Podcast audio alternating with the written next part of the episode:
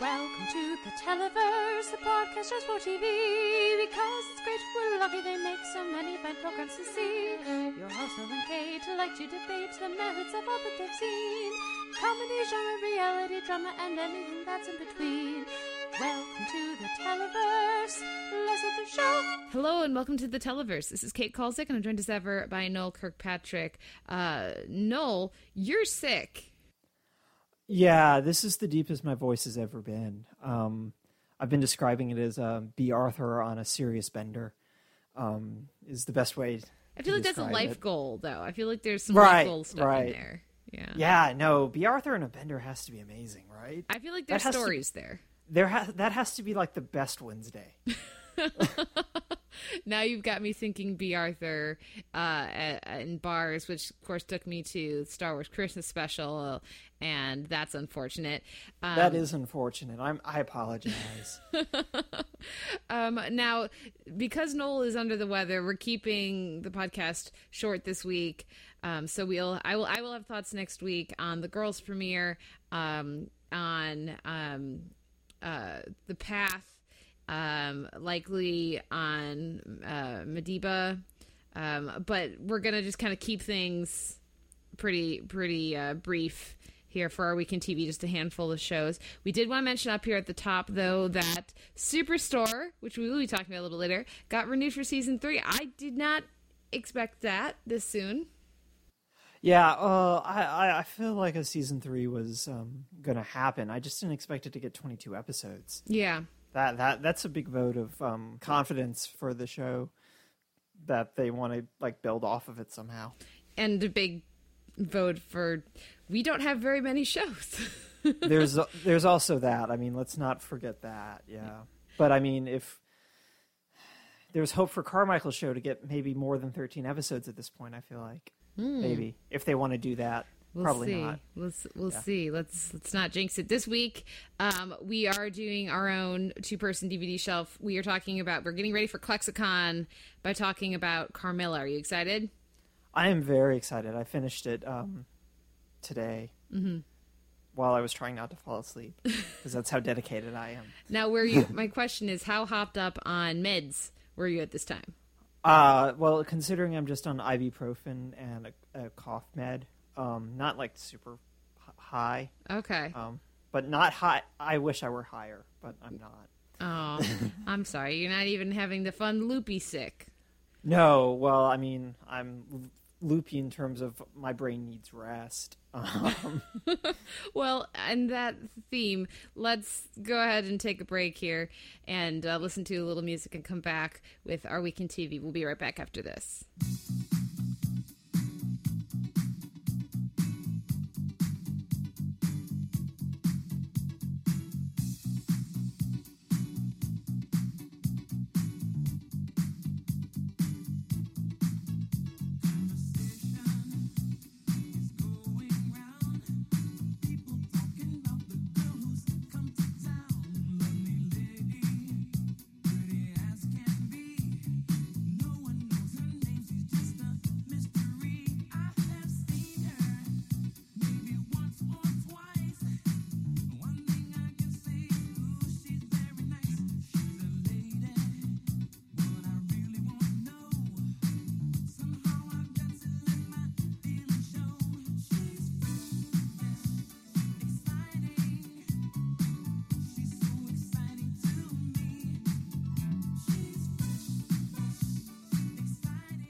This week in TV, we're talking about, or I should say, I'm going to talk a bit about the pilot for, or the premiere for Doubt pilot, which Noel, of course, you already talked about in our TV preview.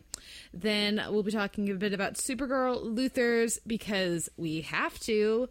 So much Lena goodness. Um, more on that in a little. more on that in a little bit. Um, then we'll I'll be talking a bit about Arrow, which Noel you're still not watching, but they they did a very special episode. Um, again, more on that in a bit. Uh, we'll round out our little superhero trio with Legion. Some thoughts on the second episode, uh, chapter two. Um, before we hop over to Superstore, Super Hot Store, and round things out, of course, with Jane the Virgin. We spotlit our episode last week. We have many thoughts on on this. Uh, I'm sure on on this week's jump forward in time. But first up is Doubt and. Noel, I said I was going to check this one out, uh, despite your warning me away in the preview. Mostly just f- for representation in Laverne Cox, basically. Right. Which I think that's a fair reason. which I feel like I was not going to watch for any other reason after you know hearing your thoughts on it. And uh, goodness gracious, do I not like so much of this show? Basically everything you warned me about and everything I'm guessing you would expect me to not like. Um, there are parts of this show that I could really like, and Yeah. I'm guessing they're Yeah. very similar to yours. But um, Dule Hill's National Treasure, as we all know. He is. Yes. Um, and I actually really like some of the stuff they give Laverne Cox to do. I appreciate the entire cast, um, except for Katherine Heigl, but I don't can't really blame her because the material they're giving her is so bad. We're supposed to believe she bikes to work. She bikes through traffic with her perfectly styled hair, hairsprayed hair, and then her buddy just carries around her skirt for her so that she can hop off her bike and and later we see her in a total bodycon blue dress bringing her bike inside it's like you can barely walk in that dress so are you saying you folded up that perfectly pressed dress into your messenger bag took your bike into the bathroom changed in the bathroom took your bike outside of the bathroom went back outside and then walked in in that it's just absurd And didn't get any like oil or anything. No oil. the gears. yeah, again nothing. perfectly coiffed hair it's just it's just a stupid thing to do it's just stupid. There's no reason for it. It doesn't tell us anything about the character. They just want it to be like she doesn't play by the rules guys. By bicycling. by by bicycling. Um yeah it tells us nothing about the character and it's just it just shows a lack of uh, thought, a lack of respect for the audience, and a complete misplacement of uh, priorities by the writers to do something that stupid. Uh, to not just look at that part of the script and go, okay, well, that's absurd. So let's. I, I see what you're doing there, character wise, but let's spend our energies. Let's convey this in a different way. That yeah. Um, however, like I said, the, it's it's just lovely to see a show have a character who's trans, who's a trans woman of color, um, of course, played by Laverne Cox, and have that come up in the first episode and literally say, "Yes, this is real," because like the patient or, her client is is off of his meds and is uncertain of reality. So I I can appreciate the uh, um, unsubtle uh, elements of this episode in relation to that character. The stuff that we get with her, sorry, her meaning um, Katherine Heigl's character and her backstory and her love interest and all of that is really bad. But I do think that there could be a, an interesting show here. Like, once they realize that this is a stupid idea to center everything out, this idea of Katherine Heigl, who's the best lawyer ever, except when she's f- randomly falling in love with her clients. Um, With well, a client. A Not client. the clients, but just the, the, Just- the hunky doctor. He's not even killed- singing. Again, I go back to if you're casting Steven Pasquale, and again, it's it's Pasquale, right? Is how it's pronounced. I've I've done it wrong before. I've done it wrong numerous times before. I'm sure. I don't know. At the very least, you need like like if he's singing, then I will go with it slightly more because the man's got a very good voice. But like it's like he's a- attractive and p- promises he didn't kill anyone, guys. I mean, the the reason she gives of he's just so polite to the guards every time. It's like you realize there are crazy people. Like I that's I shouldn't use that term. There are very violent, horrible people who are also polite. You can be a murderer and also polite. Like Well, I mean, we know that. We watched Hannibal. Hannibal was very polite. very polite. Um, but yeah, this idea that if you are if you are inter in, in your interactions, if you are polite and sociable, that means that you aren't also uh, you don't sub- subscribe to horrible beliefs and values is something that is coming up a lot in our political sphere. Of like this inability to believe that that people can be perfectly pleasant when you talk to them and also capable of per- perpetrating or contributing to violence and persecution. Like, guys, they're not mutually exclusive. Of course, yes, I'm sure everyone's tired of me talking about politics. It's just like I can't not see that right now. So Well, I mean, when we get to the good fight next week, I mean, Yeah. you'll have your fill. Yeah, yeah, but uh, but yes, that always puzzles me when that comes up. Like, oh well, but they're so nice. Like, how seriously? He seemed so nice. Is like literally like that's like the go to. Serial killer description. Yes. So, anyways, um, that part of the show is really bad, like you said. Um, I think I'm slightly more optimistic about the other corners of the show, but not enough, I don't think, to watch on a regular basis. So, Yeah. yeah, th- this will be one that if people tell me to check in in five weeks, you know that oh they dropped they they, they course corrected and got rid of that part of it, and this other stuff is really good. And who doesn't want to watch Laverne Cox and Dule Hill every week? Because I mean, don't we all? Um, We do.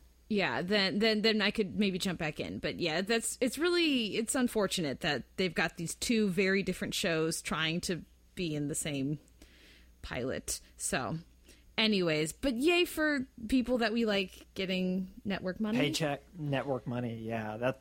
Yeah, I'm I'm glad about that. I'm glad Laverne Cox is getting network money for at least 13 weeks. Yeah. Um, let's move on though to our next show uh, in the week in TV, and that is Supergirl Luthors. Now we we've been talking about our Mon-El feels with Kara, um, Yes. and and this week we get progress with that, but we also get so much. It's like it's like the writers are look, looking at their fan base or looking at talking to the writers and going like, okay, so we we are gonna do the Mon-El and Kara thing, but like we got to give some love to the the Carolina shippers. Is there a ship name I don't know about? Uh oh no wait there is. Um, Elizabeth Bridges told me about what it was um, but I can't uh, is it I can't remember what it was. Yeah, um, but it it's very cute. I'm I I it it, no it involves it takes like Lex it takes core Uh-huh. from like LexCorp and apply I think it's is it CaraCore? Carcore? CaraCore. Carecore, yeah. yeah. CarCore. Yeah, something like that. Um, but it, it was very cute. Um, Mm-hmm. But yes, there's a lot of that in this week's episode. Um, as uh, Lena and her mom, whose name I can't is another L because like of course- Lillian or something. Lillian, I think is correct. It's another L because we have to be alliterative. Yeah, Uh, because superheroes, Mm-hmm. and um, is having her trial already, and they're putting Metallo on the stand for really bad, dumb. why would you do that? Reasons yes, and synthetic kryptonite and all sorts of really fun super Superman comic related things. But all that matters is the fact that Lena had a chance to go bad and didn't go bad, but maybe still thinking about it, maybe. And um, but tells Kara she's the only friend she has, and it's so many feels and couch moments. yeah. And sending flowers. It's like, oh my, this is like, uh, okay. At ClexaCon, one of the panels that I'm really looking forward to because the schedule's out, um, and. There, one of the panels looking forward to because basically ClexaCon is going to be my Comic Con experience from last year, like all my favorite panels from Comic Con last year. Um, just for the entire weekend instead of like a couple a day. I'm very excited about it. Um, one of them But is however will you choose between your favorites? there are some already some difficult choices that are ha- happening because of it. But anyways, I'm going to the Steven Universe panel. If it does mean that I'm missing out on that, I think it's the shoot reunion or something. Anyways, these are things decisions will have to be made. But um, one of them is queer baiting versus uh, queer subtext, um, and. I was watching this. I was, I was like, Supergirl, you are very lucky that you are doing this after you have like garnered all of this goodwill with with uh with Alex and uh and and and, and the arc that they've given her this season because I would almost like because it's so blatant there's so much there that I would almost feel like they were being mean to those shippers you know what I mean because I don't because I don't believe, unfortunately, that the CW and Supergirl will have Supergirl be bi. Right. It right. would be No. wonderful if they would, but I just don't Right. see it Well, happening. I think the CW would be fine with it. I think Warner Brothers slash DC Entertainment would go. Yeah. We need you to pump those brakes just a little bit, Yeah. guys. Um, subtext, sure, go for it. Um, get it going. That's that's cool, but um, we're not going to actually let her be by. Yeah, well, and because it's like there's so because again, it's so explicit with the the Kara and and Lena like just schmooping Exchanges, right? Yeah. um, And but- both of the actresses are really playing it up too. I think. Yeah, yeah, and and it's it's fun and it's I enjoyed the episode. I just I still enjoy that this is a show that's so, so totally happy to go to do that. Yes. Um, but it almost feels a little mean because I don't believe they'll follow through with it. So I would love to hear from some of our queer listeners about how you feel about that, um, and if like anybody is getting the hundred like fe- feelings about this. Um, like it's a little too good to be true, and just kind of waiting for them to screw it up.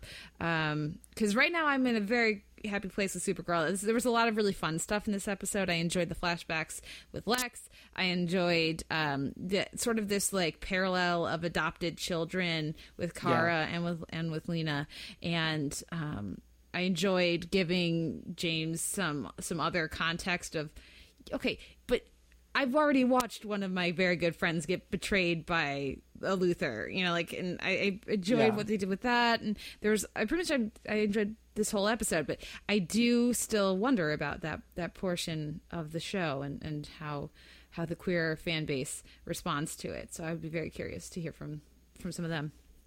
Yeah, I would be as well. I mean, a lot of mine is just I based in the writing and the chemistry between those two actors, um, and the fact that they're leaning into it. But I'm also not like you. I'm not convinced that anything's going to come of it, and I'm on some level I'm just okay with that because I'm just reading subtext and reading making subtext text. Because And- it is. I mean, come on. right it is and um uh, I, I feel like it would be interesting to watch the show use this as a way to try to further develop this concept of Kara's uh, sexuality and try to try to have her figure this out in terms of where she falls um, if she falls anywhere and using Lena and Mon-El and um, James uh, earlier in the season, much much earlier, like Yeah.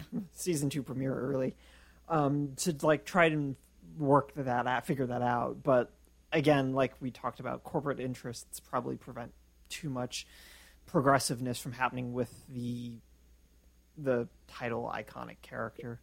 Uh, but like you said, the rest of the episode is just really good. I enjoyed Lillian uh, kidna- kidnap breaking Lena out of jail just so that she could open Lex's warehouse of terrors. Yeah. That was the only reason.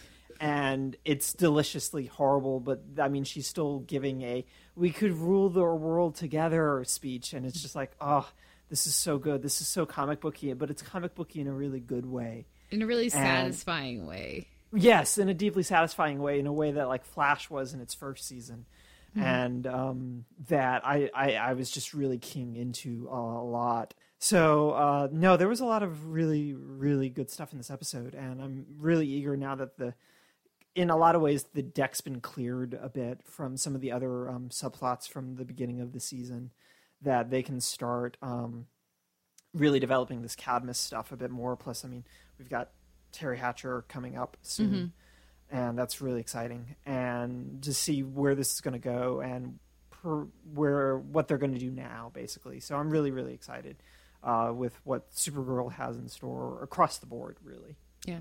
Two nitpicks, or actually two, one nitpick and then one then thought. Um, I live for nitpicks. Let's have it. Yeah, why is there like a last minute Jean save? Like, why was he not there? She's like s- staring at the screen. Come on, Kara, come on. It's like fly, and and then when he does show up, it's like, why didn't you? co- If you could just fly, why didn't? That's just stupid. You mean It like, was, yeah. You could have had it be like, will he get there in time? That would have worked. Uh, I need right to go or help he could right or he could have been busy battling um cyborg Superman. or some yes anything Yeah. anything else but yeah that was very stupid um and then how'd you like the uh the bar scene at the beginning Oh, with, with Alex um, coming out I, I liked how just very casual it, everyone was about that. Um, mainly because, um, like, I've had a couple of people come out to me, and I responded in a similarly super casual way of like, "Okay, Yeah. that's, that's nice. Can we go play pool now? It's just geometry with sticks." and of course Um, when it's terrible i like this even goofier win we've been getting yes, i feel like it's an important distinction from cisco yeah, yeah and yeah, and, it is. and just like uh, Mon-El's like okay i thought you said there was some like big news is this oh is like earth super prejudice? Like, yep. And On again Daxam, on Daxam, we're totally okay with that kind of thing. it's like we're like the more the merrier. In case y'all want a third just let me know. Um which uh, yeah again i thought it was it was a fun vibe. And are you looking forward to Mxyzptlk i pronounced it wrong i'm sure. Uh, I you got closer than I would. I just call him Mixie um, to make things easier, and I am. I didn't know that they were uh, doing him. I'm Mm. I'm kind of perturbed that he's kind of a handsome fellow, yeah since Mixie's supposed to be bald and obnoxious and With really the- annoying. like and- kind of light bluish purplish hair and the right, and he's got like the Bald. he's got he's got the um what's the what's who's the crooner I'm thinking of? Not Buble. Um, uh the other guy. i think of like jimmy durante sort of yeah, sure, I can see Like, that. You know like the He's cartoons that of him he's got the wavy long hair and no mixie's not supposed to be really attractive and i mean he could probably make himself look whatever he wanted to but still yeah um james is going to be thrilled i'm sure to see him and it's just fun for them to do. I'm sure it'll be just a very silly. It's a great. It's a great device to do a, a Valentine's Day episode. Um, Yes, and I think yeah. that's shaping, uh, uh, changing up the tone, shaking things up a little bit for that for an episode like that should be nice. Before I assume we are going to get more intense with White Martian stuff later in the season with with Teri Hatcher and Kevin Sorbo showing up too these, as different recurring villains. Um, so it'd be fun to have just like kind of frothy episode. yeah and yeah Well, speaking of frothy episode, uh, that's not what Arrow did this week Spectre of the Gun. Um, this was because Noel, I know that you've you've broken up with the show for now. This was Arrow takes on gun violence and gun control, and it was very like it was very unsubtle, um, and but I but I kind of love that they did it. I would hope that this is like I would love for Arrow to actually be interested in some of this this stuff, especially given the you know problematic at best uh, relationship the show can have with violence and with just shooting people and torture and all these different things. Um, it also, as far as I understand it, traces back to the comics where Oliver Queen is actually like super left leaning, right?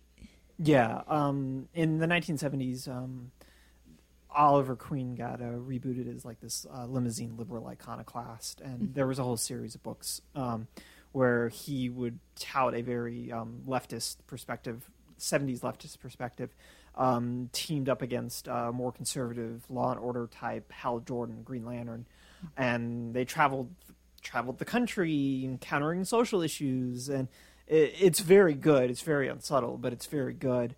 But yes, um, I'd always wanted a very liberal um, Oliver Queen on Arrow. So Yeah, I, I knew we'd never get that. But what we get here either.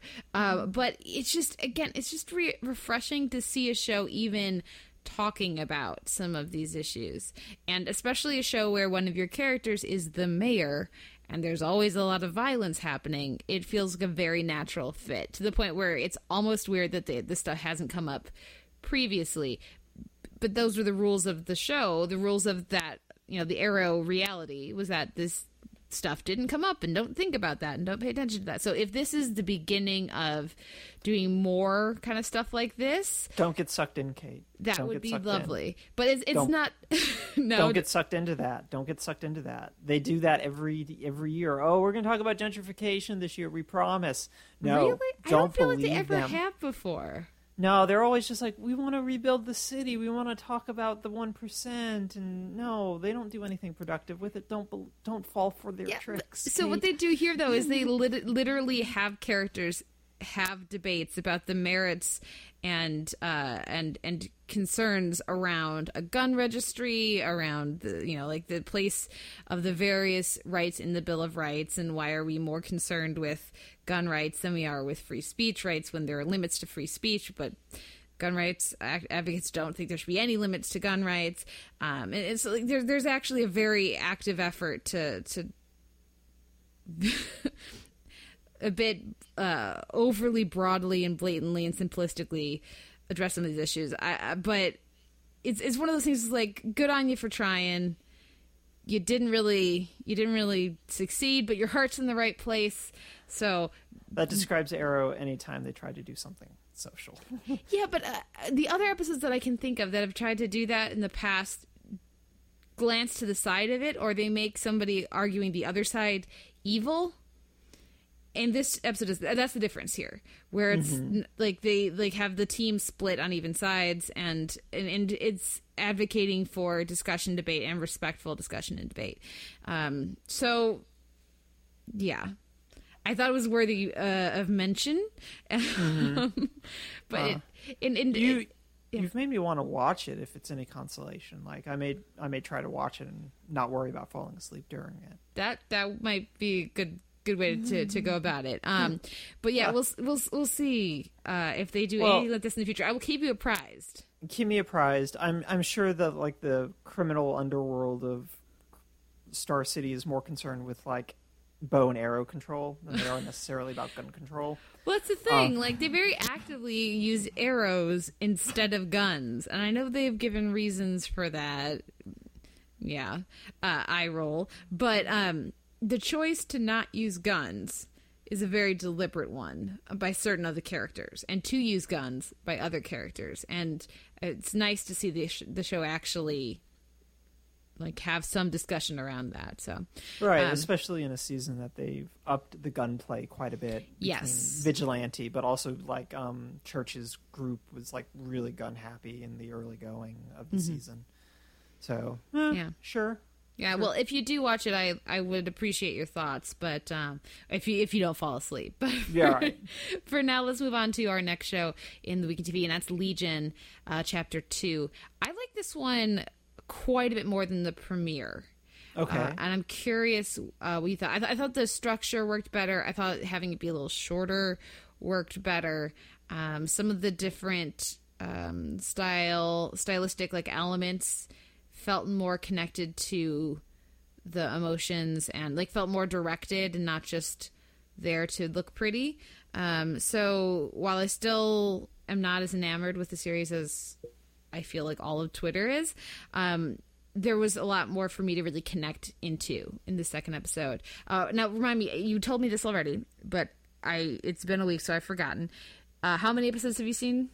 oh no, I had just seen the premiere. Like Oh, they okay. have screeners available, but I I, I didn't want to like watch Get them. ahead. Okay. Yeah, yeah. Okay. I'm trying not to skip ahead if I can help it Okay. So, because so it hurts our conversations when I do.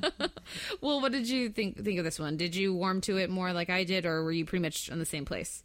I'm still kind of in the same place with it. Um, I appreciate that it's less look at me than the first one is, but I'm still sort of grappling with whether or not I feel like there's a show here or not. Um, but um, I, I'm intrigued at how they're using. Um, uh, I forget the character's name. His memory powers hmm Legion. to. No, no, no. The um, Oh, African-American, yeah, the, um, the the new guy. Ptonomy? Ptonomy? Ptonomy. Yeah. Ptonomy. Yes, Ptonomy. Um, his powers to uh, parse out um, the the memories, and it it makes the narrative a little more coherent in a in a way for me anyway. Um, so I, I liked that aspect of it, and I liked how they were giving us snippets of it through other means, but then having them like go through it um, again to like find different things or have the characters respond to these in different ways. And I thought that that was a interesting way of handling the show's dedication to overly trippy, sort of non-linear uh, storytelling. And The, the, Go ahead. The scene with um, the memory in the therapy session was so fun, and again, because it's it's in the writing, but it's also very much in the performance of Ptonomy. Um, as he, when he's like, "Wait, ah, wait, ah, what was that? Go back!" and like, in his his excitement, and like, you get the idea that maybe this is something he hasn't necessarily seen before. Someone powerful enough to control and and elide their own memory while he's walking them through it. Yeah. Um, uh, so it, it was fun to see him uh, energized by and excited by the challenge, and and again seeing a character who's in pretty much straight up control of his abilities and his powers, and able to really enjoy that and and uh, feel comfortable and confident in that. It's I think that it's nice to see that contrasted with, of course, David. Um, I also liked a little detail of uh, Syd because because the idea of the the girl who can't be touched, the woman who can't be touched, but you never note how she's always a girl in these conversations. She's never a woman who can't Yeah. be touched. It's always a girl. Um, we've seen this on Pushing Daisies. We've seen this with Rogue. We've seen this with like lots of different genre characters. It's not a new idea, but this was the first time I can think of where they had the character also not want to be touched and her saying like w- when when David wants to hold her hand, she's like, nah. I mean, like she's wearing gloves, so it wouldn't they wouldn't swap places or anything. Her ability wouldn't be triggered, but she doesn't like it. It, it she talks about it feeling like there are ants crawling all over her skin if she's too physically close to anyone. Um, that was a really nice little detail and something new for me with that type of character, that type of ability or power or curse or whatever you want to call it. Um, because usually the character, those characters are written as like so desperate for connection, desperate. I really wish I could touch. I really wish I could touch, and that's not her. And I also think that that's the kind of thing that might, again, speak to those people out in the audience watching who maybe don't want to be touched and would prefer not to be constantly getting hugs by all of their friends which is i'm a hugger but i recognize that not everyone is. Um, and so it just again that really jumped out to me. Some of these little details like that these character details um, that i was seeing in this episode were really what made me connect to it a lot more No, I agree that there's better character stuff, uh, especially with the side characters. Um, um, I'm still not really latching on to David, but it's hard to latch on to David in part by design, um, Yeah. since David's not able to latch on to David.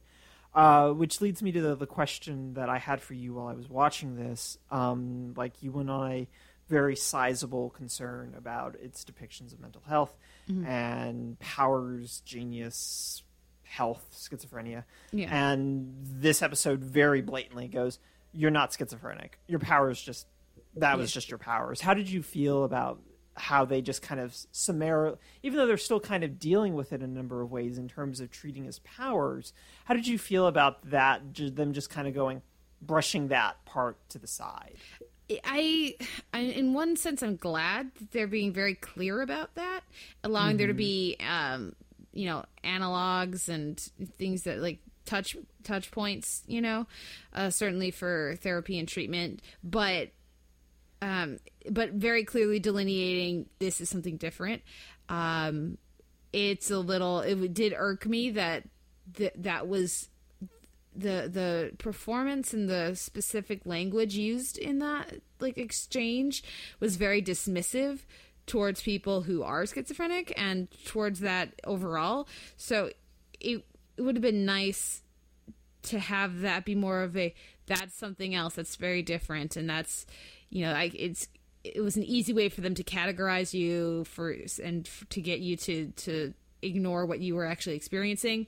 Um it would have been nice to have a little bit have that actual mental you know health issue treated with more respect and and more just concern i guess Concern, yeah. yeah from from the characters uh, it felt very much oh you're not one of those crazies you know it's it's you're special you're not like those other people who don't matter like that's sort of how it You're felt. not Lenny. Don't worry. yeah um so who knows if it'll come back up but i'm sort of torn on uh, on it i but I at least they're not trying to toe this line back and forth i guess Right, and I, I think that's where I fell was that they're not trying to like string it out, Yeah. um, which was good. Even though they're still using like a lot of like medical technology and medical psycho- psychological sort of approaches. Like you have to do talk work, and there's there's discussion about doing the work, which is a very like mental health um, sort of sort of um, nomenclature of you need to do the work to get better. You need to be dedicated to this. You can't just leave in the middle of it because you're not gonna you're not going to be complete. You're not going to have completed or discovered what you need to discover about yourself, um, or treat yourself in the way that you need to be treated. And so there's all those kind of medical jargon being circulated around their power still. So they're still being patholo- pathologized in a lot of ways. And I mean, we're, they're in a, he's in an MRI for a large section of one part of the episode. Um, so I mean, there's still this, there's still an emphasis on psychology and medicine within the confines of this, but they're backing away from being specific um, and veering into a more general sort of approach, which is interesting, but it's also kind of a way to shore up what they're trying, what they want to do without getting into like the same, getting into trouble um, with like representation issues, like any pick any number of characters that appeared on the autism spectrum, but were never defined as autistic because heaven forbid that we have a responsibility to pick that in an accurate way. Um, so I think that that could be where they're going with this, and that that might be for the best, um, considering that they have eight episodes, and who knows like how much research they did on that sort of stuff beyond picking out some vocabulary words. Yeah. Well, well, um, I'm going to keep watching, so we'll see if if they tweak their approach moving forward. But yeah, um, for now, moving in the right direction for me, and I was less. And why is this now? Uh, this week, uh, which uh, is good. It's, it's good. Um, let's move on though. I'm gonna talk. Let's talk about our next show. So, if nothing else, you can have some more tea, and I'm going to rant a I'd little have bit to here make more tea, but go ahead and rant. about Superstore, Super Hot Store. Now, um, listeners are very aware that I'm a fan of the show, and I think on the whole, it's it's really funny and does so much so well. Um, but I had some real trouble with parts of this episode. Like I was considering Spotlight of Shame, but decided it didn't quite warrant it for me. I'm curious what you think about it. Um, but the part of this episode so the idea that is that the heat is like way too hot and they can't do it so everybody's sort of acting out because it's so hot and and, anyone who's had to you know work in that those kind of conditions will know it's very easy to if as soon as you're miserable physically you're making it you're going to end up making everybody around you miserable too um, the part that i had trouble with was the seriously fucked up gender dynamics we get with Amy and Jonah and Marcus. Is it Marcus in the in the back? I want to say it's Marcus, but yeah, where guy in the back, guy in the back who's Warehouse being, guy. warehouse guy who's being uh, jerk and super sexist and um and very rude to someone who actually is a tier above him in the the management structure there um and not doing his job. And then um Jonah is there trying to just keep everything he's like we're all saying things we don't mean when Amy's done nothing wrong and Marcus is being a jackass.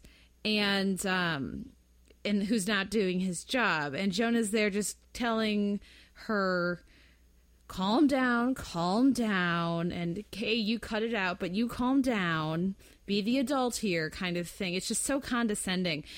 But then, and and she, uh, it escalates to the point where she fires him. Doesn't necessarily have the authority to do that, but she does, and Jonah immediately undercuts her authority.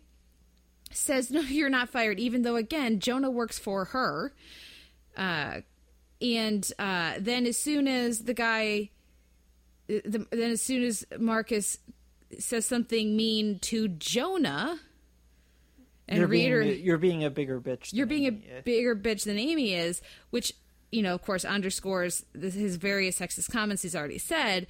But then, as soon as he insults Jonah, then he's like, "You're fired." Not, "She's right, you're fired," or "I'm going to stop defending you," but. I am now the big man is going to fire you for realsies because the little lady was not going to fire you because I was going to talk her down. You know how ladies get so temperamental.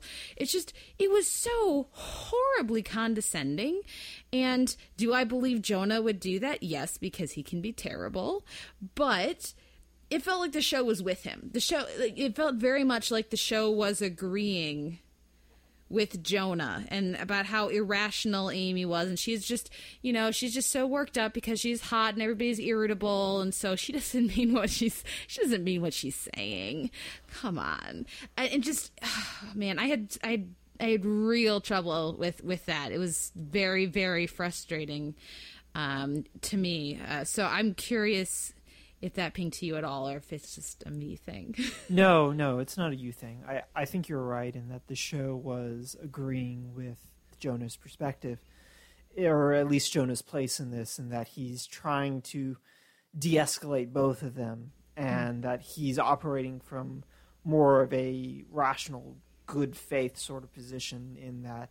What did I tell you about de escalating Marcus? No, Amy, you don't want to fire him, um, sort of thing. Like, he's trying to keep both sides from, like, completely collapsing, understanding where the heat was and everything. But it's also the way that it's depicted is that, I mean, he's trying to ma- make sure that this guy who isn't doing his job and has never really been interested in doing his job um, gets to keep his job. Um, even though they haven't got into this idea of well now all the floor sales folks will now have to unload the warehouse trucks even though they don't know how and they somehow packaged sandra behind a wall of boxes and that she cannot break through. Um, poor sandra. Uh, the scanner's broken.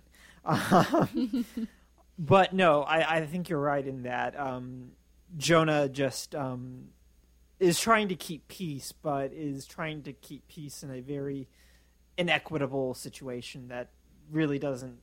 In any other HR situation, yeah. it would have been very clear that Marcus would have been like fired for even even if it even if it wasn't like her not having an authority to do that. She, he was really rude to a female employee in a way that just is not okay. They would have had to mm-hmm. watch a Cloud Nine Yeah. business video with Yeah. The mascot or the little cloud. They already did this. Yes. They just had a video about this, and so I think that that's where um, th- they didn't. They wrote a storyline that they didn't couldn't without repeating themselves from like last week or the week before. Uh, without doing that again, and so they just have Jonah like trying to play.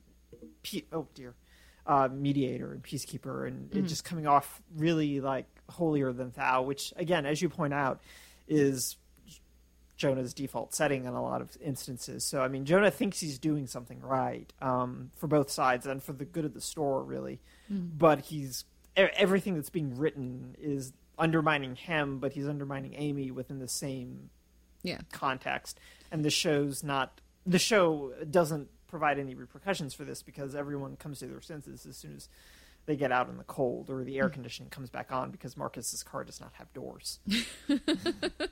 Well, the false equivalency between what Amy was saying and what Marcus was saying was what was so frustrating to me. And if they wanted to do this, I think they needed to it needed to be in the performance or in the dialogue. They Amy needed to overstep or or snap or something in a way that was not shown because uh, somebody one of their cl- customers like hurt herself because Yeah. this guy didn't do it. It's like that's a lawsuit potential. Like that's serious stuff and and then it's that's thrown up as her telling this guy to do his job is put up as equally you know equally um rude as someone saying smile sweetheart you Yeah. know like it's these are not the same things so show come on you can do better because the rest of the episode i thought was really funny um the stuff on the the roof with with glenn um Were my ancestors building slave ships? no, no. Oh, was delightful, and uh, uh, the the recurring um, sexual tension now potentially uh, with Garrett and uh, and Dinah, Dinah, Dina. Dina. Um, was uh, that's that's a lot of fun. The idea that of course they were on hold this whole time. So that call is, was recorded for quality Recorded for- for assurance. Quality assurance purposes. So that could come back. um, there was a lot of really fun stuff in this episode. So that's it. It just pinged us so off from what the rest of the show has been. It was really frustrating to me. So I'm glad that I don't. It was not just me. Was, that's No, reassuring. Um, uh, any other thoughts on Superstore, or shall we move on to Jane? Let's move on to Jane and their um, three-year time skip, and Mm-hmm. they didn't waste any time telling us like whose wedding it was. Well, fake Mm-hmm. Ish. wedding it was because it was Rogelio and Darci. We can say Darci. Dar- Darci. We're just gonna say it until we We're remember gonna own it Yes. because she's gonna apparently be sticking around, which I'm I'm we're very happy about. Um, Mm-hmm. But no, so Darci is the character's name. Mm-hmm.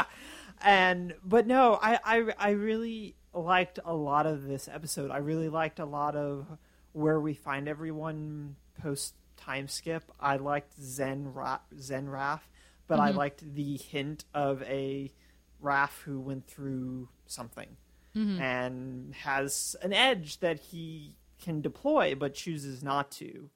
And I really liked a lot. I I I really really like this uh, softer Petra, um, the one that's found this that she can understand her children, and that her children understand her so much that she's created the second happiest place on earth with the new Marbella um, pirate themed family friendly hotel, um, which is just the best.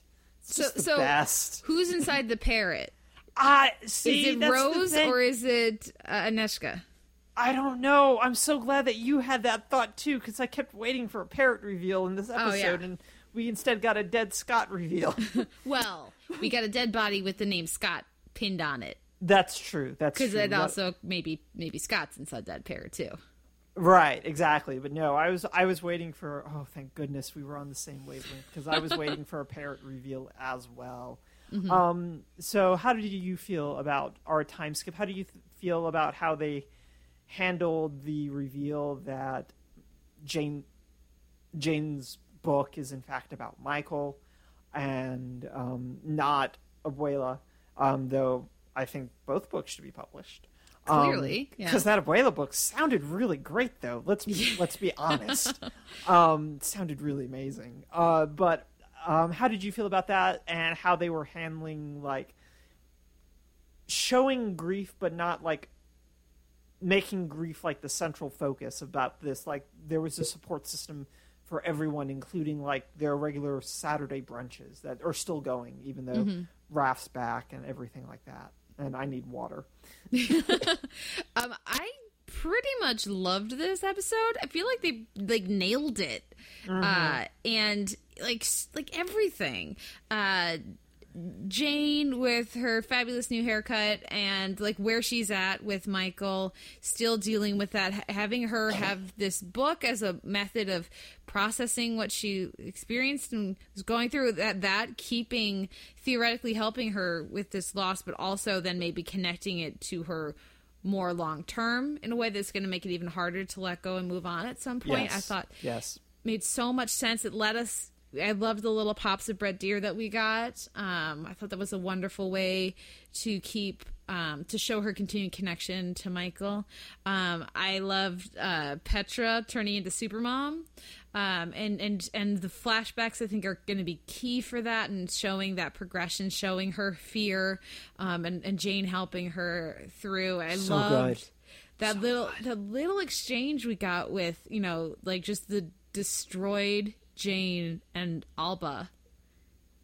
I'm tearing up thinking about it, but um, just bonding over you don't have a choice because you have a kid. You've got to get out of bed at some Yeah. point, and them being able to like have that understanding that of course Zoe can't have because she hasn't lost her partner fortunately enough for her, um, uh, she has not not had someone like that to then lose. Um. So I thought that was a beautiful little moment, and and then having Jane then go to Petra and them power through this their fears and their their loss in a you know as Petra's in with Raph going to jail. It's a different kind of loss but still given where she was at with the girls thank goodness that they're going with Ellie instead of Elsa. So over the frozen thing. so over the frozen thing. Um that i thought there's just a, that was just a beautiful way to to bring the characters together to give them the, an appropriate amount of baggage a healthy amount of baggage and uh animosity there but still um strengthen that connection because they Yeah. do have kids who are siblings um i just thought so it was just so very very well handled um yeah and and and you mentioned this but the the time jump and having it be this amount of time like we were speculating last week but what this episode makes very clear they needed to do this because it lets the show maintain its tone.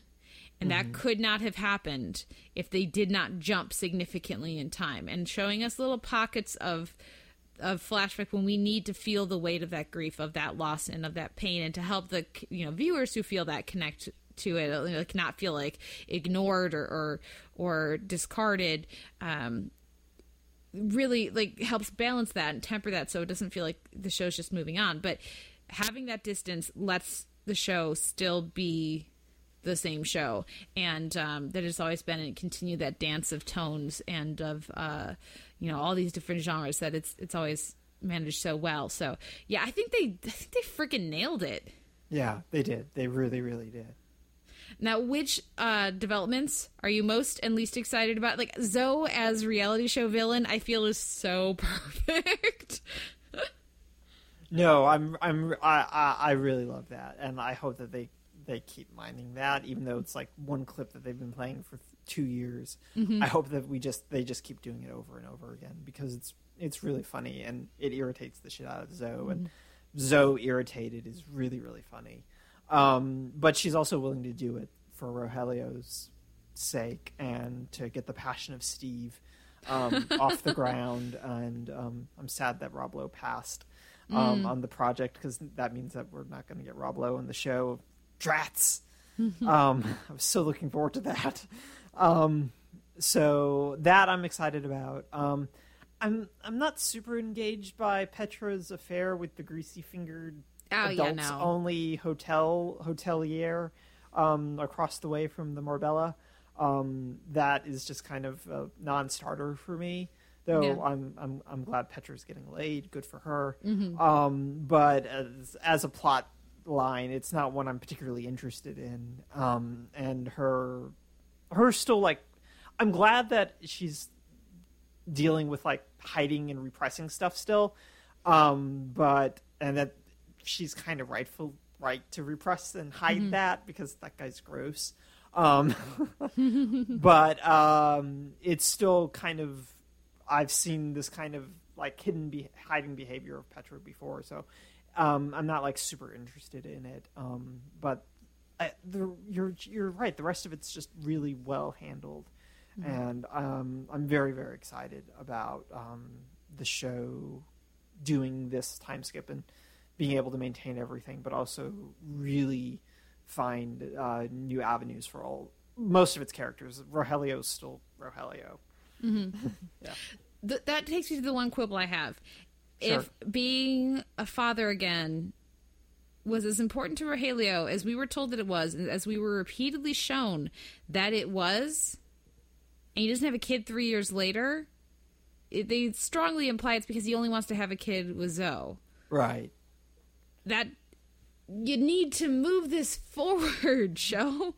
You need like we're at the exact same place that we were with that, and yeah, I know that they want to do Zoe and Rose stuff. Okay, that's fine, but don't just keep dangling the same problem with no resolution and no, um, no re- reflection from the characters. No changing priorities, because it just it, I just get irritated because it's such a responsible and such a an adult and a, a realistic issue to have breaks people up that to keep undermining it and then re- then going back to it as as a legitimate thing just it gets more and more tired and it gets more and more frustrating. So uh, I don't know I like that that uh, Zoe and Bruce are still together um in in there. That's I mean nice, I guess. I I don't know who Bruce is still, and I don't care about Bruce. yeah, but I like the idea of of her being in this. Obviously, if they're still together after, and maybe they were on again, off again, we don't know about it. But theoretically, they were together for three years. That's got to be one of the longest relationships of her life. Mm, mm-hmm, And that that immediately add like changes the dynamic for her, and I mean like that's longer than Jane was with Michael. Yeah, That's that's a significant thing. So that that adds um, new things, new ideas to play with for for Zoe and for just you know the stuff with Rogelio and everything. If they're going to keep going to that well, at least there'll be more um, new ideas that they can can toy around with. But um, but on the whole, like I said, I think we're both really pleased, and I can't wait to see what happens next. I don't care who killed Scott no, no if Scott's even dead. Right. No, no one. I don't care who the body in the sand is and Mm-hmm. who put that body there. Um, But I was also half convinced that like uh, Luisa was in the parrot outfit, but then I realized that would just be insane because I feel like Luisa wouldn't be able to tolerate being in a parrot outfit even Yeah. after three years. No, no, that would be like a cup, like a thirty second long thing, and then she'd just be over it. She'd think it was a great idea, and then she's like, "I can just hide here." um, yeah, no.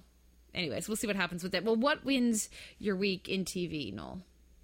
Um, I'm, I'm giving it to Jane the Virgin this week. Um, just a really solid demonstration of uh, doing a time skip that I don't hate, and uh, making sure that it's a time skip that um, benefits the show and its characters, but also benefits its audience in a lot of ways, which is not always my opinion of time skips.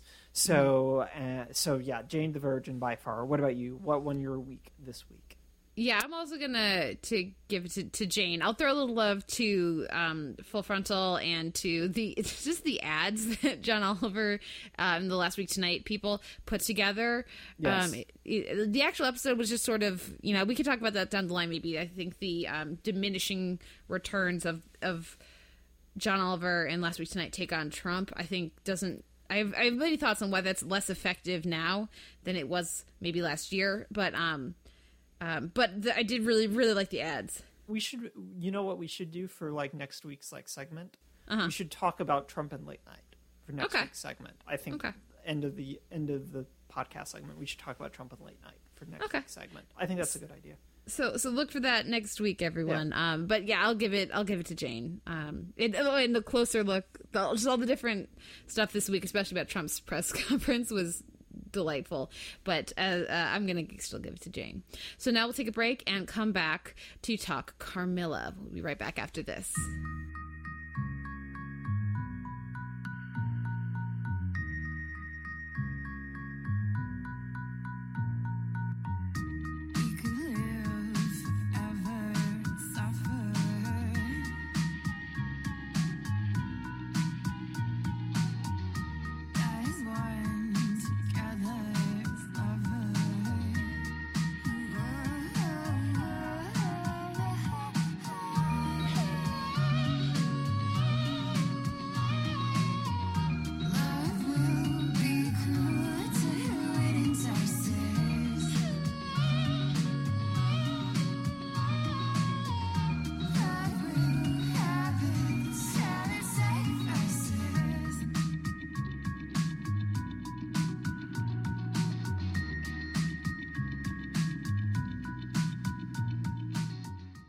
That was the theme song for Carmilla, which is a web series with three seasons. Well, sort of four because they have series zero, season zero. which is a weird season It's weird. We'll talk about that. Um, but this is a series that will be featured somewhat at ClexaCon, which is coming up in a couple weeks. We're very excited about, and we were as one that I've been meaning to check out for a while. I had heard about it last year for the first time because, uh, like, as we've talked about, uh, we are the olds. We do not have our fingers on the pulse of the YouTubes and the other web series. Um, but this is a very popular web series from Canada about um, a a freshman at a the fictional Silas University in Austria um, who has a But everyone speaks English. where everyone speaks English with Canadian accents, um, and they say Zed, um, and but who uh, has a, a journalism project that she's blogging, um, and gets caught up in the supernatural craziness of her school.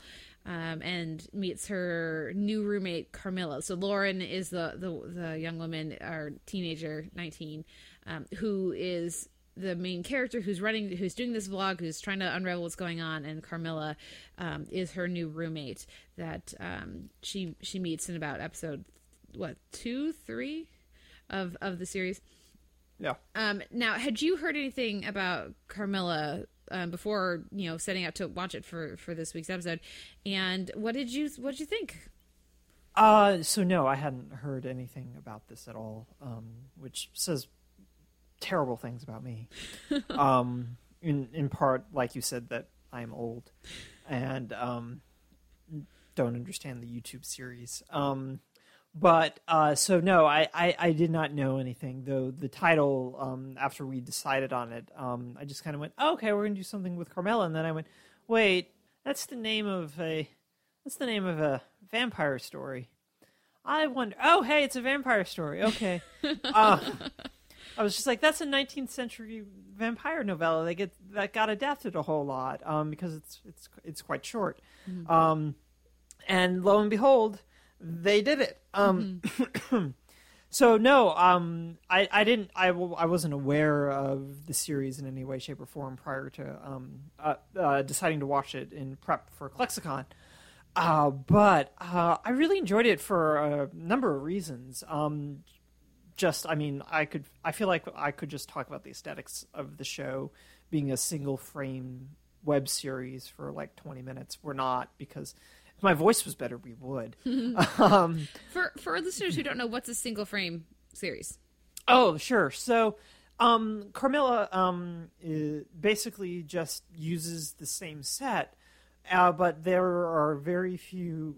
season two breaks this um, very well, but single frame means that it's just one frame, uh, one one location, and that's it. fixed camera fixed camera, no movement, very few edits. Like the first season has very, very few edits, and then there are progressively more edits as they progress forward. Um, but everything just tends to be very fixed, and in a lot of ways, it uh, calls to mind. Um, it's supposed to like call to mind like watching a play and proscenium um ness of being in a theater but it also calls to mind um like early um film. So i texted you i was just like oh my god all of this is just the black Mar- edison Black Maria stuff. And and um i was just like oh gosh that's all this is is like we've we've somehow gone back in cin- in cinematography and filmmaking to the early days of cinema where we just shot one thing and that's that's all we shot. And i again like going to like 2 to 3 minutes some up to like 16 minutes which wasn't possible in like Edison's day. But um it is possible now but it's also like important to remember like because of digital filmmaking and that kind of a thing that they can do cuts and make the cuts seem really seamless if need be.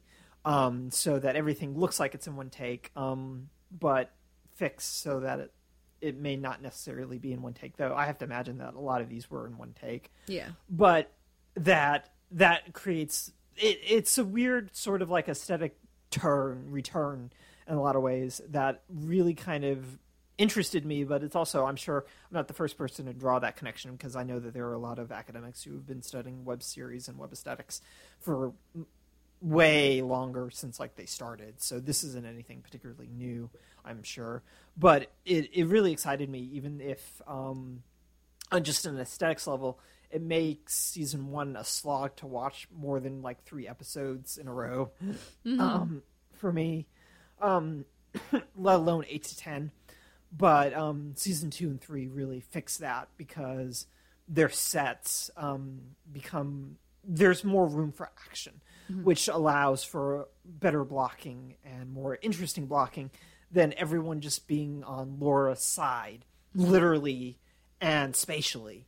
within season one. Um, like literally every character, for the most part, appears on Laura's side of the dorm room throughout season one. Um, very few people actually appear on um, Carmilla's side, but it's still really fascinating to see how they play with spacing and blocking in a very limited frame and what they do with that. So again, if my voice wasn't shot, we'd talk about this for like 20 minutes. But um, I found it really interesting, and the story as a whole, I found really good, really interesting, really compelling. Um, especially um, seasons two and three, I think are really, really good. And um, how did you feel about it? the show overall. I really liked it uh, as a whole. I, I I was very charmed by the series, but I would not have made it past the first couple of episodes if we weren't watching it for the podcast. And Yeah. and so I'm very glad that we were because I wound up actually having a lot of fun with it. Um, this is one that um, I want to say friend of the show, uh, uh, Kayla Kumari Upadhyaya, uh, recommended it to me. Um, and some other people did as well. Uh, but um, this is one that I some friends of the show had had told me I should be I should catch up on, uh, but I just had never got around to it. And the issue I have with the early episodes is it's very very stagey. Um, and now that we were talking about the the you or you were talking about, and I'll second what you're saying about the the the frame and the spacing and the blocking and all of that. Actually, is really interesting. I think the the structure of the show as a series of vlogs works really well. Works way better than it should, um, frankly Yes. but the trouble I had was with the acting, uh, Yeah, which is yeah, not. yeah. It's just not good to start out. It gets much better Yes. through the three seasons, but the in the in that first episode, I was just like, "Ooh." Oh, you are not a good actor, lead character. Um, but th- then I was very happy to change that opinion by the end of the series. Uh, and actually, I had pretty much everyone really um, surprised me when they were when they had more demanded of them. Um, Yes. They were actually they were they were really terrific throughout. Uh, like to keep things kind of spoiler free for now. We will get into spoilers, but for now we'll keep things spoiler free. To have Perry's role on the show shift a bit, um, I was leery of it first, but then Annie M. Briggs, who plays uh, Lola Perry, uh, killed it. She's so terrific. I was like, oh, Yes. oh, you can act. This, oh, oh, I could, I couldn't tell before. I didn't, I didn't think you could, and I was very glad to be wrong about that. The exception to that for me was Natasha. Uh, Nag- I'm gonna, I'm gonna butcher this. Ne- Nagavanlis, uh, Nagavanlis or something like that. Nego, Negovanlis. I'm, I'm sorry. I'm sorry, cream puffs.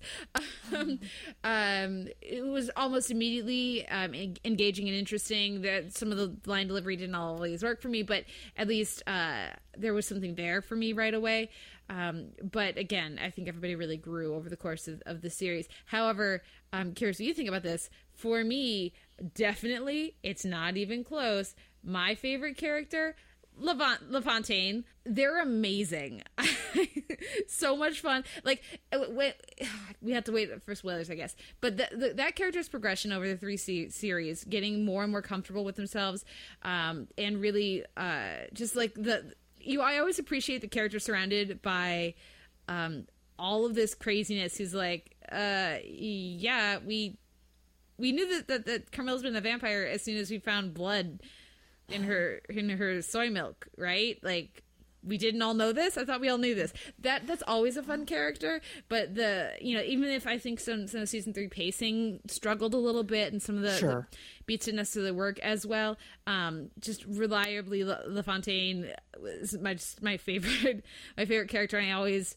I really enjoyed the the take of that actor, Kaitlyn Alexander, uh, throughout. Like the, the, the we at one point we get like an alt LaF that we're interacting with, and I thought that was a really another really fun fun thing. And um, yeah, there's there's just so much to like about Carmilla, and again. I'm going to stress to viewers or people who haven't watched it yet. If you watch the first episode and you're turned off, stick through it for at least a, few. They're only about four or five minutes each in the in the first season. Some of the episodes get a little bit longer, but usually most episodes are around four or five minutes.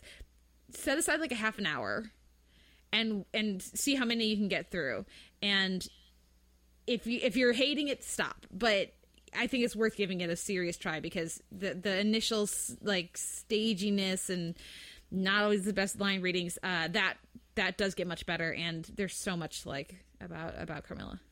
I totally agree with you um, regarding the acting in that it is a very theatrical, stagey sort of acting, especially in the first season. It continues into the into the later seasons, but everyone finds a degree of comfort by season two, and a lot of that I feel like is, and I equated a lot of that to like a lot of the acting, but this is also coming through with a lot of the blocking, and I would imagine a lot of the directing um, is driven from a very theater standpoint and you can see that in the performances and even in the staging where people are hiding behind things in very clear eyesight but no one's seeing them until they say something and that's a very theater trope in terms of suspension of disbelief and that kind of a thing. And um, so i feel like the, that even performance wise there was a sort of late high school early college sort of feel to a lot of what was happening, which was appropriate but inappropriate at the same time, given the setting and everything. And it made for very choppy waters to get through, especially again in the first season. But then everyone, I think that there was a recalibration between seasons of this is how we need to stage stuff slightly better and this is how we need to adjust how we act because we're still acting in front of a camera and a HD webcam sort of thing that can even if we're in the back of the frame can really pick things up. This isn't a stage production where we can sort of allow our main character to monologue while our other main character is just constantly reading and not necessarily interacting, which happens a lot. Um, but we need something to keep this visually moving, and we need you as actors to make sure that this continues to move. And I think that that's a big leap that is created um, between seasons one and two. So I would second Kate's recommendation that if you can't, if you're struggling through the first like half hour of the series, yes, then no, this is not for you. Um, but if you can, then it's it's a rewarding thing. Um, if they had like a recap episode, I would recommend just watching the recap episode of season one. Um, in part I like because season one though. It's fine, but I'm also kind of like LaFontaine in that I very much agree with them in that it felt very obvious that it was a vampire narrative. And it just took them so long to get to the point where they were willing to acknowledge that it was a vampire narrative. and I was really frustrated with that, even not knowing that they had adapted a 19th century vampire story. Mm-hmm. I was just like, guys, we're in a vampire story. Can we just move this along, please? You have 40 episodes. well, 30 episodes, I think, 36 episodes for the first season. And it's just like, I need you to, I need you to get, I need you to get here a little faster, guys. Mm-hmm. But I do agree with you. But um, in terms of LaFontaine is very much by far and away my favorite character, even though I really love all iterations of Perry. Um, mainly because I would be that You, you would be person. baking. you would I- be snickerdoodling in the face of the apocalypse. I, well, you have to remember that, that was the dean. um, but no, I, I would be cleaning obsessively and like keeping things organized um, in the face of the apocalypse. But at the same time, would also probably be possessed by whatever demon was taking over. um, so no, but La Fontaine is like by far and away the best character that the sh- that this, this show produces, and for all the reasons you enumerated, and also because Kaitlyn Alexander is sort of the strongest actor, kind of out of the gate, and um, brings a kind of like wry sensibility to things that um, keeps things moving, even uh, when it's really just Lon Fontaine, Carmilla, and uh, Laura, Laura, Laura um, is in season three because it's really just the three of them for like most of season three, and their dynamics really bounce off each other. But you need LaFontaine's sensibilities and particularly Alexander's sensibilities to keep season three from just going, excuse me, too far or like off the rails. Really, in a lot of ways. Um, so, do you, should we like get into the spoiler stuff? Yeah, let's get from here on. Uh, you know, Televerse recommends check out Carmilla. There be spoilers. Yeah. Uh, let's let's get into it. So for Can me, we like? yeah. But the only big spoiler that matters is Enrico. Okay, that was very strange to me for n- many reasons. So Enrico Colantoni shows up as the main character's father. Is it We- because they're obsessed with Veronica Mars in this show? there's that? But yet, and also have- because it's a much more famous actor than anyone else on the show. yeah, but everyone gets like thirty percent better when he's on set. Did Well, you notice that? Yes, but also he there was too much of him. They did not Yeah. give him enough beats to play, Yeah. um, and he could have done much more. What they Yeah. give him, he nails because he's very good. Yes. But um, it is it's a little uh, it's like you're you're still here. Okay, I'm glad. I was very glad when he didn't just leave. When he was Yeah. like, "Well, if you're staying, I'm staying," because that felt like the right thing for the characters. Um, it's like we know she's not leaving; she's the main character. um, um, but then the when he is then off screen most of the time, uh, I thought that that worked really well. Um, Yeah. and and Anyway, having him yeah. pop in, you know, that was better. But I I think they needed to give him some more things to play if they were gonna. Um, and when they did have him leave, uh, I thought that that worked well. At the end, I was kind of expecting him to show back up. Um, Right. I think it would have been wrong for him to save the day Yes. in any meaningful way, which is why they were right to not have that happen. Um, And it would have been hard to integrate him into any of the action at the end without upsetting everything. Well, we can talk about the end a uh, Yeah. little bit later. I think that we Yeah. need to like set aside a discussion for that. Yeah. Um. So, like, spoilers. Like, tell me about like everything else. Okay. For me, it's season two, season three, and season one. Um, but season two is definitely my favorite season. Right. Um, and it's, I'd it's- agree with all of that. And it's the season best zero season. below season one. I like season zero. Here's the thing, though. Okay, so the show is sponsored by Kotex. And Uh, I, I appreciate like the joke of Yeah. season zero a lot. It's. I don't so think it's funny. very good story, but I love the joke. I, I just like I I just love that it's an entire mini season of twelve episodes, which means like what an hour um, Yeah. uh, of programming fueled by can we do product placement for tampons and pads? Yes we can while everyone on campus is having their periods disappear. Um, and, and we're just gonna moon blood and this is gonna be a thing. Um, now it doesn't make any sense. The character No. interactions don't make any sense. Everything but as like for me it's sort of like head alt canon. Yeah. um, and and that sense Except it's it really worked for me. canon. it is it is canon. Um i liked the idea that they tied into at the end of the second season or the season zero i should say of uh, of of more of a destiny thing for laura and carmilla Yeah. this idea of no she is like that it gave extra legitimacy to their to their relationship which i think was important given the short time span of the entire series um, i thought that was a nice little touch from it but you could easily just miss that whole thing and it wouldn't you know you would you'd be fine if you didn't watch any of season zero for me just the the recurring gag of of sponsored by kotex made it worth it It's a very good gag. I'm not denying that. It's just Yeah. a very weird 12 episodes. I, I let's dive in with season three the end of season three because okay. the, for it just doesn't Have work for me. issues. Yeah. it just doesn't work and No. it's like i applaud the effort uh Yes, i see what they're going no. for but it it doesn't it doesn't work and It break it breaks it breaks it. It breaks Yeah. the show and I was really upset. Like I was I wasn't quite sure how they were going to resolve the whole gate doorway opening it to hell without doing it all off screen again. Yeah. Which I didn't feel like they wanted to do that because the library doesn't make any sense at that point. Yeah. So they had to leave to confront.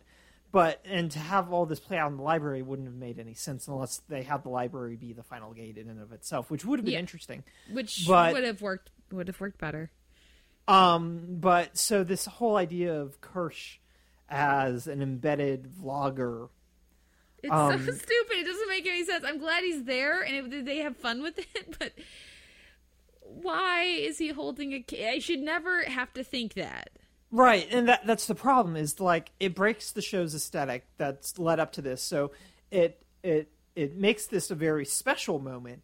But I'm immediately constantly asking Kirsch, why aren't you doing anything?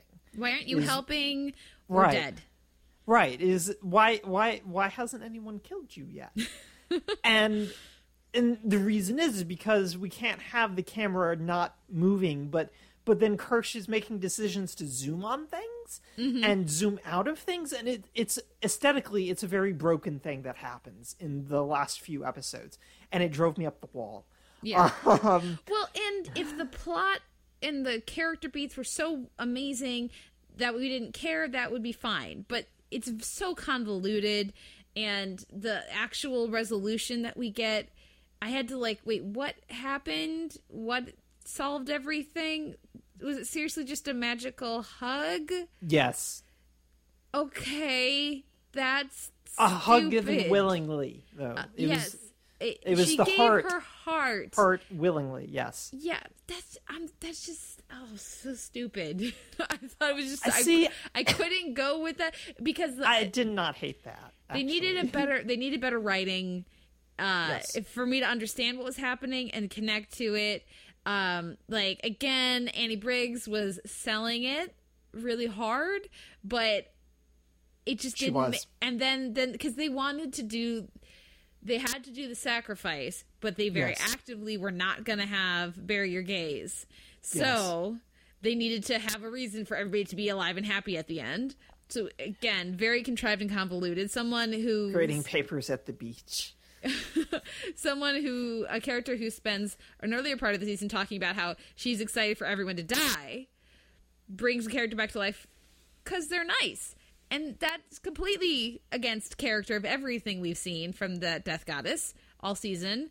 Um, but you know just don't think about it because we want them to be alive. Like there's too much of that at the end for me that really under uh, undercut what we'd seen. And having the deal with um, Laura and and the Death Goddess be off screen too. I kept expecting there to be something else, but then there was nothing.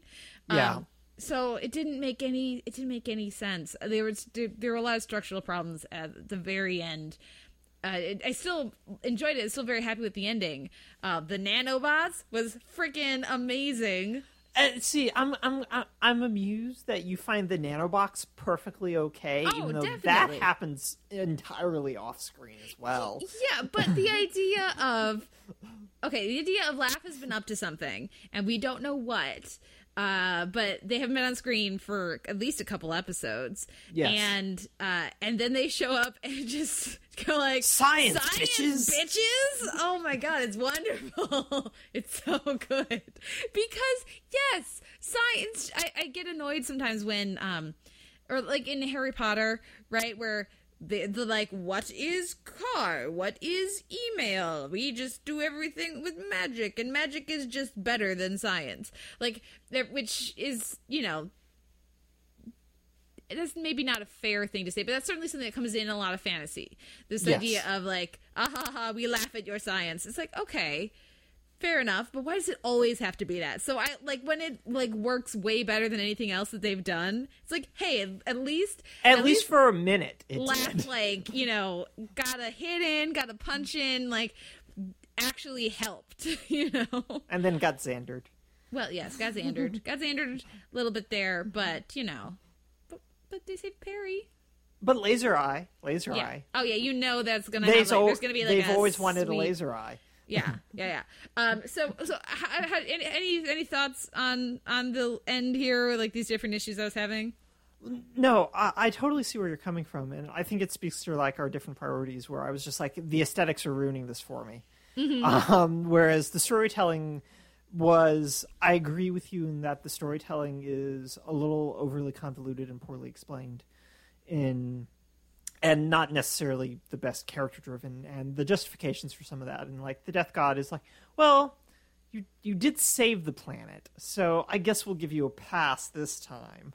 Um, is kind of is silly, but I mean the entire show is kind of silly, and I'm willing to roll with silliness um, in that it justifies keeping characters alive and everyone's making a sacrifice for everyone else, and I'm okay with all of that.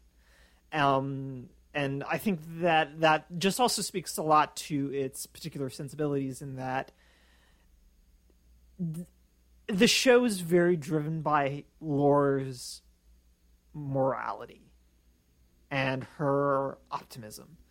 And I think that that's why I'm okay with it on a lot of levels, in that everything ended up tidy because everything ends up because Laura's perspective is so strong. Like even Danny is like redeems herself at by the end for no apparent reason. Yeah. Um, simply so that Kirsch can carry a camera. so, even though it would have been perfectly reasonable for that other character whose name I cannot remember to carry the camera. Um, Mil? Melissa? Something? Mel? something Mel maybe Yeah. I don't know. Yeah. Um, could have very but could have very easily car- carried the camera, but it's entirely so Kirsch can carry the camera. Mm-hmm. Um, but it Danny just ups and decides, yeah, you know, you believed in me enough. Mm-hmm. And I think that that's where I am with it. Does it does it work like on a narrative level? No, not at all.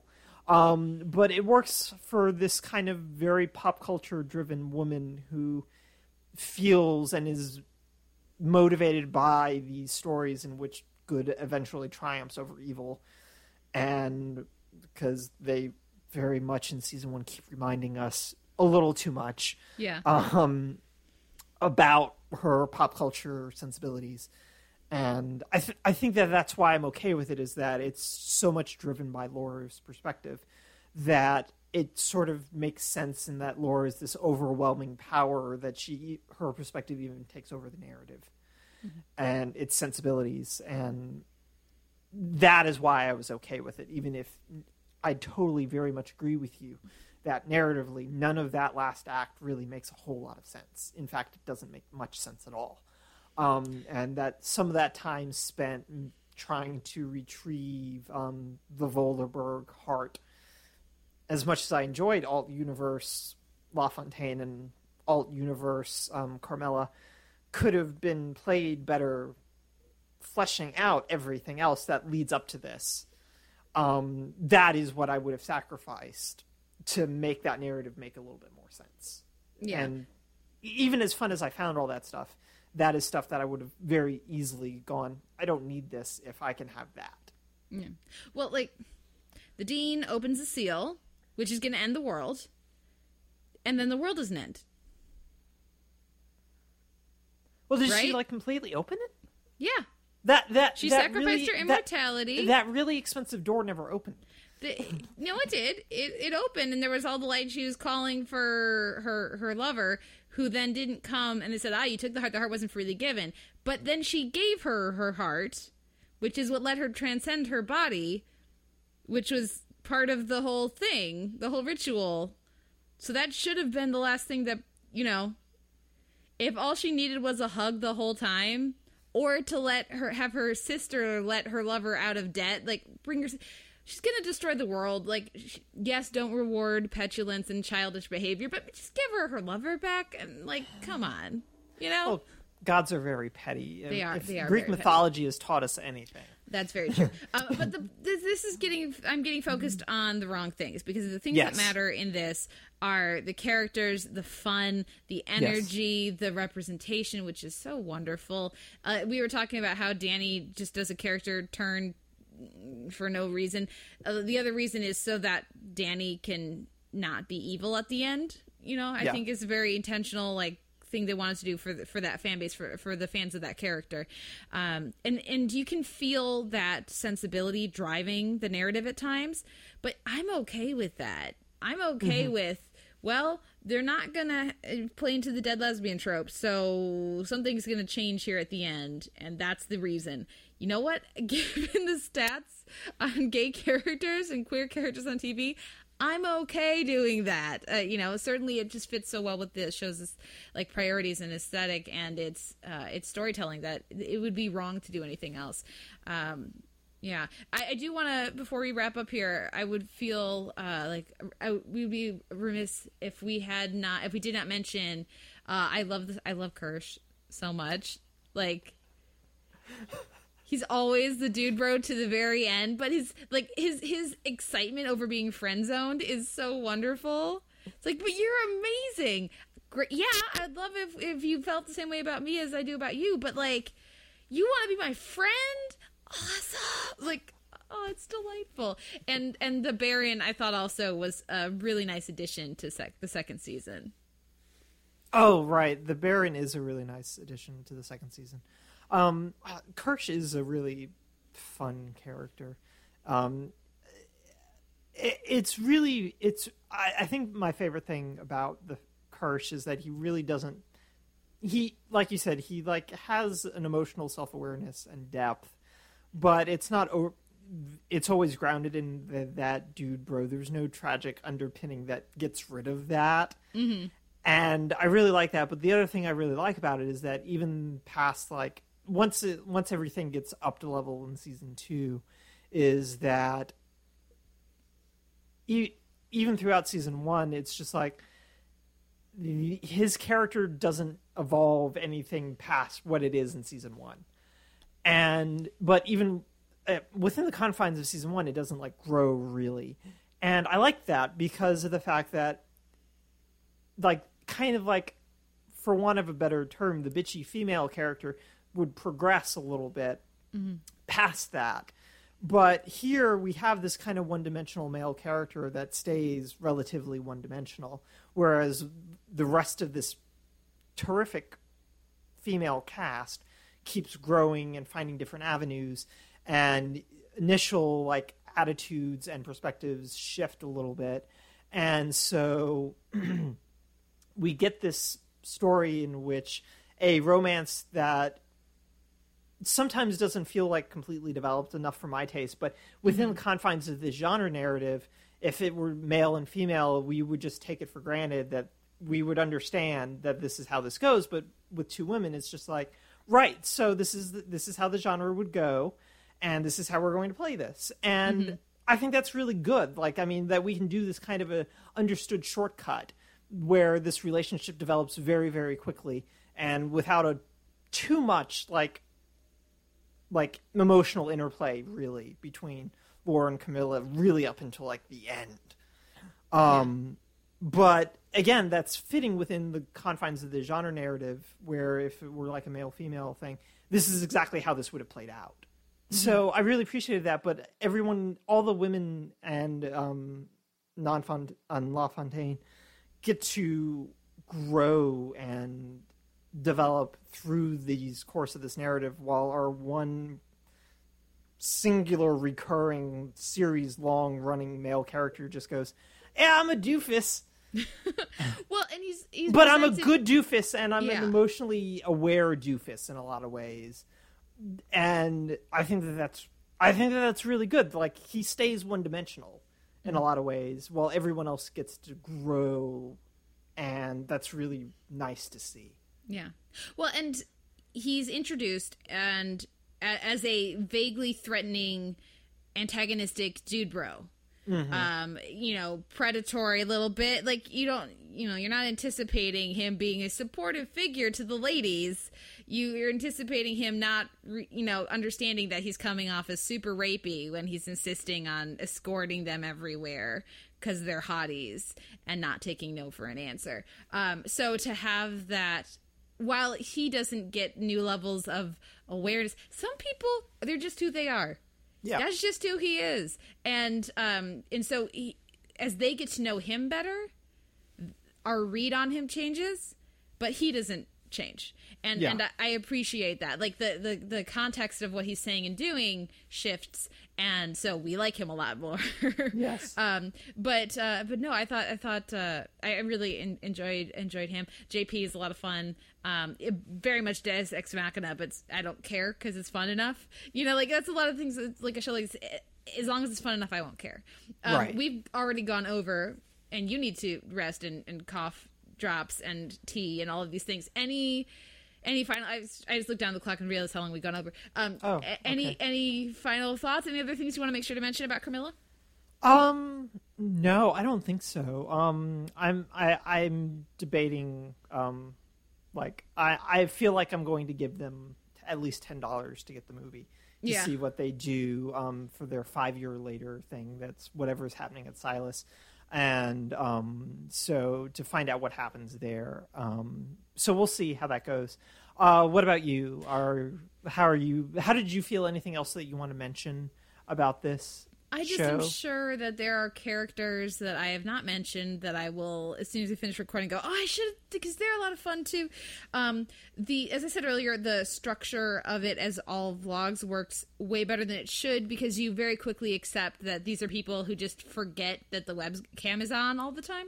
Yeah. Which the staginess in the performances early on really work against that. But as they get more comfortable and, and the immediacy of the camera being so close, uh, makes that very jarring that type of performance very jarring. As they the actors get more relaxed in their performance um, especially people like perry and and LaF who who are like coming in and out um, as, as that relaxes um, it, it- you just you just sort of accept that this camera's just always on and they catch stuff that and it, and it really it, it works so much better than than it should. Um, and yeah I, I was very glad to see the five years later. Um, the I'm looking forward to the film. I need to donate to it so I can get, get it. Um, but I love that the show ends and we've got our two human girls women grown grown ass women um, Well, one of them was always a woman. Yes, Um, because she was 300 years old. Yes, yes. But um, at the beach in full sunlight, um, I think that's a, such a fun way to do it. Like, and that's another thing when you have a show that is set inside a room, always.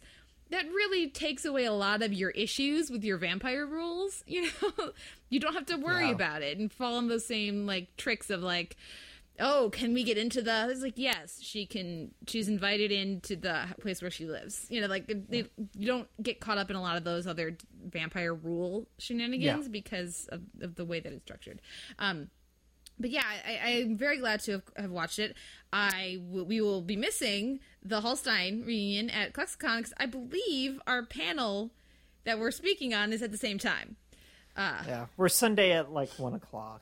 Yeah. So I, I could be wrong about that, but I'm pretty sure that's the overlap. So uh, I'm disappointed in that, but I'm very glad to have watched Carmilla and to, to be late to the bandwagon, but at least finally aboard. Um, so thank you for, for watching all the seasons, all the episodes, 100, whatever many episodes this week, Noel, so that we could talk about this. 102. 102 so many episodes a few show notes here at the end of the episode you can find a post for this at, up at theteleverse.org the website for the for the podcast you can email us theteleverse at gmail.com you can find us on itunes where we have an m4a chaptered feed an mp3 unchaptered feed you can uh, leave us a rating review there help other people find the show you can also rate uh, and review us in stitcher you can also find us on uh, like the page on Facebook and start up a conversation there. And of course, we're both up on Twitter. I'm at the Televerse, and Noel, you are. I'm at Noel RK on Twitter, and you can find uh, TV writing over at uh, tvguide.com for me. Yeah. And uh, yeah, so so final thoughts. Cream Puffs. It's a pretty nice name for the fan base. It is a very nice name for the fan base. I like that a lot. Yeah, yeah. So thank you, Noel. Thank you, any cream puffs who are listening. Um, and and and let us know what, what you think of Carmilla and what you you all thought of the week's TV. Uh, hope to hear from you guys soon. Thank you again for listening. We'll be back next week with another episode of the Televerse.